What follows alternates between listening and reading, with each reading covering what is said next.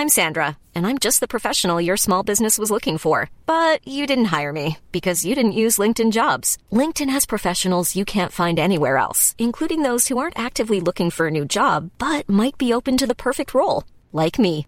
In a given month, over 70% of LinkedIn users don't visit other leading job sites. So if you're not looking on LinkedIn, you'll miss out on great candidates like Sandra. Start hiring professionals like a professional. Post your free job on linkedin.com/people today. Do you know a student getting ready to go to college? Or are you looking at going back to school yourself?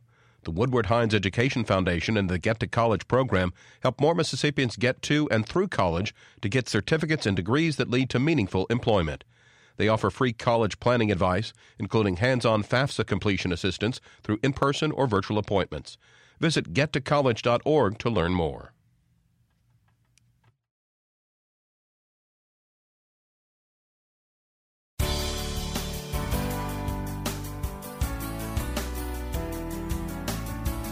Good morning. It's 8:30 on Tuesday, September 26th. I'm Desiree Frazier. This is Mississippi Edition on MPB Think Radio.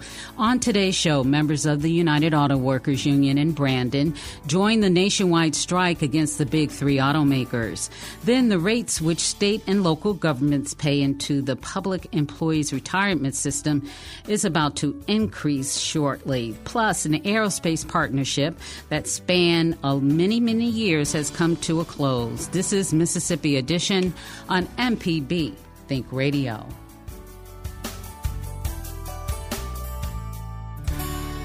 Employees at the General Motors Distribution Center in Brandon are on strike. It's one of 38 automobile distribution plants in the nation where members of the UAW are picketing, demanding higher pay and job security.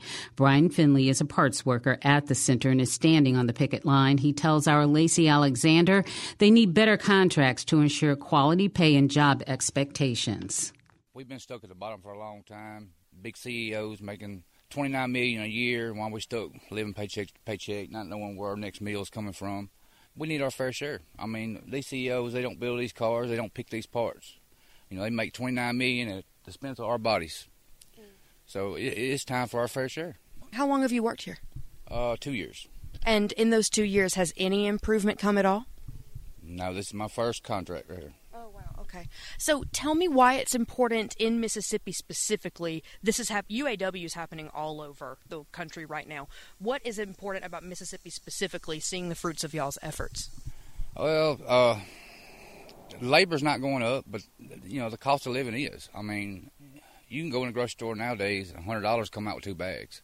McDonald's, uh, they're hiring twenty one dollars an hour, and I'm making less than that. I almost make just about as much striking than I would a forty hour week in there. And have you guys brought forward any terms? What kind of communication has happened between you and the people you're striking against? We're we're going in the right direction. There's been movement. Uh, we're not where we need to be yet, but definitely movement in the right direction. How long do you guys expect to be out here? As long as it takes. And how long have you guys been out here? Uh, two weeks. This will be the second week. Oh wow. Okay. And at the end of all this, do you think it'll be worth it? Oh yes, ma'am. Best case scenario, what comes from this? Uh, better life. You know, my kids. Uh, you know, I, I bust my butt in there every week, forty hours a week plus, and it's all for my family. And I'm just tired of struggling paycheck to paycheck, and my kids not getting what they deserve. On the picket line also is Ron Fisher, a union member helping ensure everyone is safe during the, uh, the protest. He says the company has made several changes in recent years that have hurt employees. Job security and our cost of living back.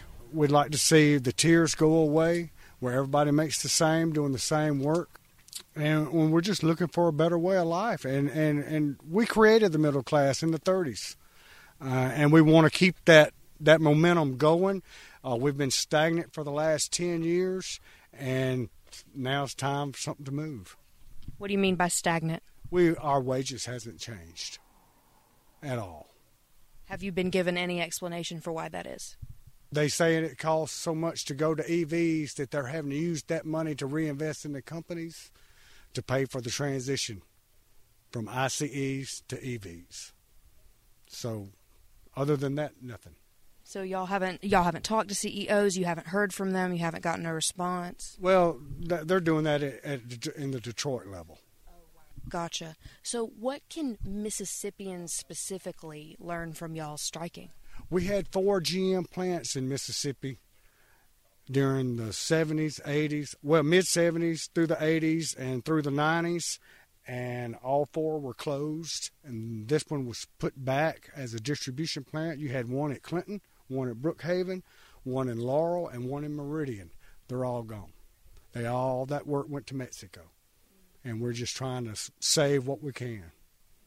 Why? Why did they go? Was the pay not high enough? Were they not turning a profit? What happened? They make more money by taking it to Mexico than they could here. They said they could pay people. They could take the business to Mexico and make three times more than what they could make if they kept it here.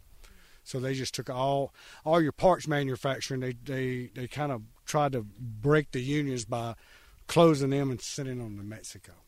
So they're really like you saying, they're exploiting workers from multiple countries. Yes, and they only use Mexico as a stepping stone because once they get there, they're up under uh, Mexican trade laws, and then they go everywhere else from there. So they don't stay in Mexico. Yeah. They do for a while, for two or three years, then they move it on somewhere else. Man, so if you could sit down with a CEO right now, what would you say?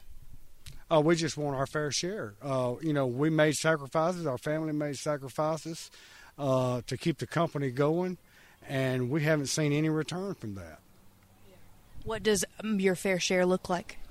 Uh, well, our cost of living uh, was was given up in 2009, so you can just imagine if you add that cost of living back that many years, where we would be at at our pay scale now. Uh, it would be ten dollars more an hour than what we're making now. Is there anything that Mississippi lawmakers need to do to protect people like you? Uh, Sure. I mean, they need to try to get highways jobs brought into the state, reinvest in the state to bring the to bring to make it these companies want to come here. Uh, you got your transplants coming in here taking advantage of people, not paying them the wages that, that, that the big three pays. Uh, they usually pay around five to eight dollars less an hour, and and every time they're threatening to organize, they threaten they're going to close and leave. So I mean, you know, there needs to be some laws put in place where they can't just threaten people that if you organize, we're going to close you. That that should be against the law. They shouldn't allow them to do that. Ron Fisher is an employee at the General Motors Distribution Center in Brandon and a member of the United Auto Workers Union. Coming up, the rates which state and local governments pay into the public employees retirement system will increase. This is Mississippi Edition on MPB Think Radio. Hi, I'm Dr. Susan Buttross, host of Southern Remedies, Relatively Speaking. Join the conversation every Tuesday at 11 as we dissect issues that are important to you and your family. That's Relatively Speaking, Tuesdays only on MPB Think Radio. What's your favorite type of music? The old standards? Country? A specific type of jazz? Maybe you love classical. In addition to Thinkin' Radio Reading Service, we broadcast MPB Music Radio. Listen live to essential and emerging artists from your HD radio, our app, or from MPBOnline.org.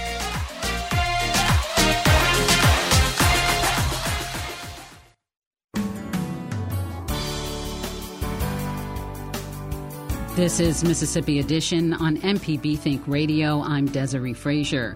The Public Employees Retirement System of Mississippi will have to increase contributions to pay the thousands of beneficiaries in the program. Retirement costs are rising, and so is the average life expectancy, keeping people on the rolls longer. And more are retiring right now as many baby boomers have maxed out their benefits within the state system. PERS Executive Director Ray Higgins shared how the state will need to address these growing pains at a session with news reporters. Around 144,000 uh, in active membership. We have over 100,000 retirees. The average PERS benefit uh, is around 26,000, and that's including the additional benefit commonly referred to as the cost of living adjustment. And the average salary for a PERS member is around 45,000. So that gives you a few metrics about where we are. We also have a 61% funded ratio. By funded ratio, I'm talking about the actuarial funded ratio. Right now it's around 61%. We've hovered at around that amount for the last several years, and it's comparing the actuarial assets to the actuarial liabilities. In other words, the difference between what you have and what you need, and that's around 61%. I want to focus on the other 39% of that funded ratio. The other 39% is basically the unfunded. Unfunded actuarial accrued liability, nicknamed the unfunded. And for us, that's a little over 20 billion. It's not uncommon for a pension system, certainly one as mature as PERS, to have an unfunded. It's just something that you have to monitor, and together we have to ma- manage it together. I know it could be frustrating for some, but uh, it took decades to get here, and it's not going away anytime soon. We just got to work together to manage it. And uh, what I want to do now, uh, in talking about where we've been, is tell the story of how I thought, how I think we got to the 20 billion. First thing I'll say is PERS, financially, in that regard, is an accumulation of everything that's happened since we were created about 70 years ago. Every law change, every benefit increase, every assumption change, all the actuarial experience, all the changes within the system, every economic downturn, every economic uh, expansion. It's a big accumulation of that. I'm going to focus on the last quarter century or so. Around 10% of the state's population are current or former state employees and invested in the PERS system. In the late 90s and early 2000s, Higgins says there were benefits added to the law for PERS without any additional funding set aside. Now, you can make the case that the cost has been baked into the rate since that time, and I suppose that's true, and that's part of the reason that they've gone up and may continue to go up. But there was additional benefits placed in law without funding at the time. And then in the two subsequent decades that followed, in some ways you had a little bit of a perfect administrative storm creating a challenge in many ways. You had a declining active to retiree ratio, meaning you had fewer actives paying into the system. You had more retirees coming onto the system and retirees living longer. Now, that's a good thing, but it does have a cost. Just over the last 10 years or so, the number of actives has decreased by 10 or 11 percent and the number of retirees has increased by 26 or 27 percent. It would depend on the time frame you use, but you get the, the feel of that. You also had several economic downturns, including the Great Recession. And then lastly, you had what I'll sum up as a more conservative approach to public pensions. Not a bad thing necessarily for a conservative state like Mississippi, not necessarily a bad thing for PERS, but it does have a cost. And I'll just mention two areas one being the amortization method, the other being the assumed rate of return. By amortization method, uh, basically move from an open approach to a closed approach. An open meaning, meaning that you essentially refinance the liability each year. A closed approach means that you're having the goal or aim to eventually pay that liability off. And the assumed rate of return is exactly that. It's, a, it's arguably the most important assumption that we have because it is not only the uh, rate at which your investments are assumed to grow long term, but it also doubles as a discount rate. So, a very important assumption. And over the last 20 years, there's been a, a lot of downward pressure on that. So if you sum that up, you have unfunded benefits, declining active retiree ratio, several economic downturns, including the Great Recession, and then a more conservative approach to public pensions. And so that, and a handful, are the reasons that I think of what helped lead to the 20, 20 billion. The PERS board tried to implement rate changes late last year to accommodate those losses, but they reversed course after the legislature balked at the increase and threatened to strip away some of the PERS board's powers. Higgins says they will be requesting funds from the legislature to make up the difference. First, let me sum it up, I guess, by saying that we are at PERS increasing the contribution rates, improving assumptions, and recommending a new benefit structure to help maintain the defined benefit pension plan and better sustain PERS long term. But to unpack that a little bit, really truly we've been looking at different scenarios, options, different ideas, and, and different recommendations really since shortly after I joined PERS in 2018, but especially the last couple years. But the more recent focus, and I guess the renewed interest and the renewed focus started last December when the employer contribution rate was raised again. And, and still a little bit of work in progress, but do have several items to report uh, with you today after working with the board.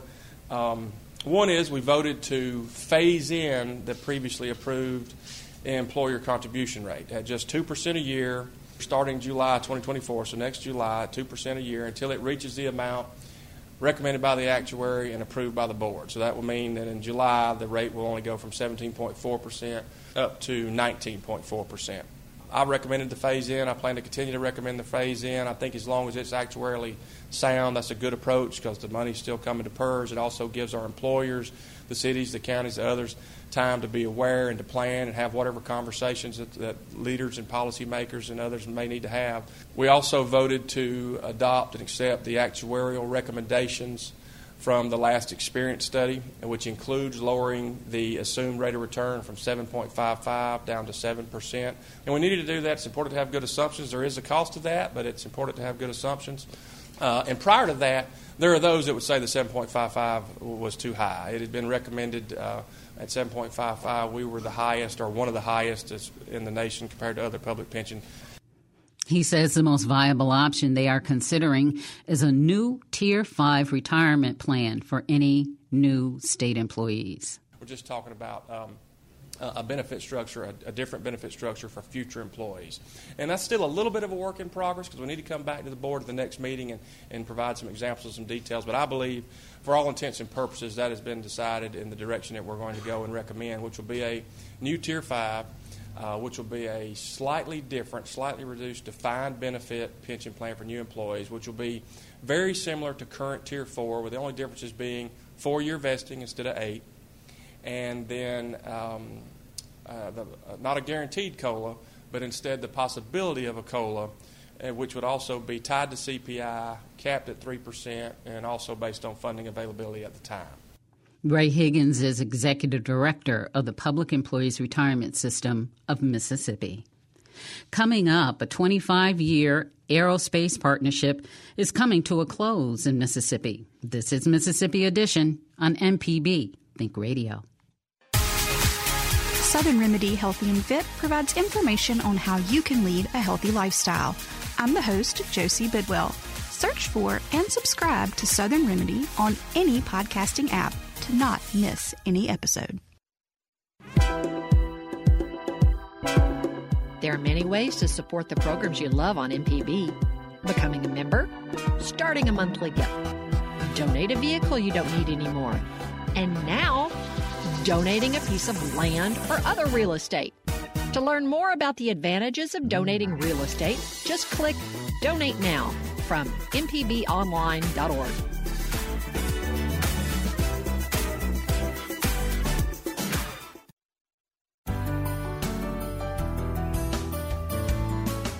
This is Mississippi Edition on MPB Think Radio. I'm Desiree Frazier. The John C. Stennis Space Center in Hancock County has announced they are at the end of a 25 year partnership with Aerojet Rocketdyne. Rocketdyne was the first private company to partner with NASA in Mississippi to test rockets on the facility's test stands. Teams of engineers worked together on developing the RS 68 rocket for the United States Department of Defense. While this rocket never contributed directly to space travel, Stennis propulsion testing lead Kevin Power says it opened the door for future partnerships in aerospace engineering. That was our first commercial agreement with a company, and we basically gave them our B1 test stand to use to test the RS-68 engine. So it's the first time that we did that, kind of a commercial partnership. They just finished testing in 2021, and uh, it's about a 25-year um, program that they led there doing the RS-68 engine testing for the uh, Delta IV rocket. Aerojet Rocketdyne has been a great partner over the past 25 years, and they continue up there with us, working with us. So we have a good relationship with that. So helped us establish that partnership agreement and how it works, what NASA does, what's our responsibilities, what's the commercial company's responsibilities, and that's transition. Like you said, I guess our next test was our next customer was in '99, and we've been doing this since then with many commercial customers over the years. So we've kind of built that cadence and the way of doing things. Uh, but Aerojet Rocketdyne was, you know, the first one there that uh, we partnered with and it also helps support NASA's mission, which is uh, you know supporting the commercial launch industry. And in the case of our 68 engine, that was really an Air Force program that that supported. So a lot of Air Force launches, National Reconnaissance Organization. So it's helping the nation, you know, meet their needs in space. Do you and, see doing more testing in the future with them? Uh, they are out there. They actually build the RS-25 engine, so they're integral. It's uh, a different relationship on A1 test stand where they provide the engine and the engine support, and NASA and NASA's um, test operations contract actually conduct the test. But they are integral to that testing there. So they are continuing to work with us out there, and the same thing. Those same engines are used on, were used on the core stage testing and they also make the RL10 engine, which will be used on the upper stage test. So, yeah, they'll be out there for quite a while, playing an integral role with us. And the RS-25 program when they won, that will continue for the life of the uh, Space Launch System. So, yeah, Aerojet, Rocketdyne, um, now they're part of the L3 Harris Corporation. They actually assemble those engines at Stennis and bring them out to the test stand and test them talking about career paths, are you able to hire Mississippians for these engineering and science jobs? Yes, yes. You know, Stennis is hired. I'm from originally from Louisiana, so we probably have about 30% of the people live in Louisiana, and some live outside of Louisiana, Mississippi. But you know, the balance kind of lives in the Mississippi area. You know, either north or south or kind of east from there. So it's mostly local people. A lot of people. In fact, myself, I could not find a job, and I was out of town for four years before I made my way back, and uh, was able to get a job at Stennis. And I currently live in Louisiana, so I'm back home with my family. And the commercial customers that are coming out there now, like Relativity and Rocket Lab, they're leasing our test stands, and they're hiring a lot of people um, from the local area. Um, so in fact, one of the kids that graduated with my older son from uh, high school ended up seeing him out there working now as an engineer. So it, it's good to see that to have these high tech, you know, high paying jobs in the local area of Louisiana, Mississippi. You know, it's uh, I, I didn't talk much about our e complex, but that's where we do a lot of the most of our commercial work. So we've supported a number of uh, companies over the years there, and um, that's kind of what we're seeing as NASA's future. Since we have these facilities the government owns them, and part of our mission is to uh, enable commercial access to space. That's where we see, you know, a lot of our work in the future going to be, and um, also for underutilized facilities at Stennis, like I mentioned, the A2 test stand that has been turned over to Relativity. Our A3 test complex has been ch- turned over to Rocket Lab. So those are tenant agreements we put in place for you know, a number of years, like seven to ten years, and they take those stands, and it's basically like leasing a house. They can do what they want with it, and they turn it back to us at the end of the lease in pretty much the same condition or like condition that we accept. But they'll run their own tests out there. They'll hire their own people and do everything. Then NASA, Stennis, and our contractors, we're available to support them if needed. If they don't have the expertise in house, they can come to us for support. So it's a good working relationship. A lot of uh, assets available to them that they may not have in house, like I mentioned. But we kind of see that as our future, supporting these tenants and also doing our commercial testing under the uh, Space Act agreements. I see. Is there any way for Stennis to foster a program that would bring in young people? What should they know if they want to pursue this field? Well, there's something called the Pathways Program, and NASA basically advertises these out on USA Jobs. Um, they can go to NASA and inquire about opportunities with NASA. And throughout the country, all the different NASA facilities, including Stennis, we offer opportunities for college students to come in there. It used to be some high school students. I'm not sure if we're still doing that or not, but the high school or the college students, I'm sorry, you know, will come in and take a job with NASA and work with us and often those people end up graduating and coming to work out there with us. We've had a few that have done that, but they get great experience that they can, you know, use to get a, a good job in the future. So, you know, they can start at that level there with the Pathways program. What do they need to study? What Mainly types of subjects? But the Pathways program has opportunities for people in procurement and business related fields. Um, most of the jobs, you know, out of Stennis, um, I, I say most of them, I, a good bit of the ones in the uh, for Stennis or on the technical nature, but we have all the support from the procurement and finance, you know, Office of Communications. So there's many other opportunities out there without the technical degrees. Kevin Powers, propulsion test lead at the John C. Stennis Space Center in Hancock County. This has been Mississippi Edition on MPB Think Radio.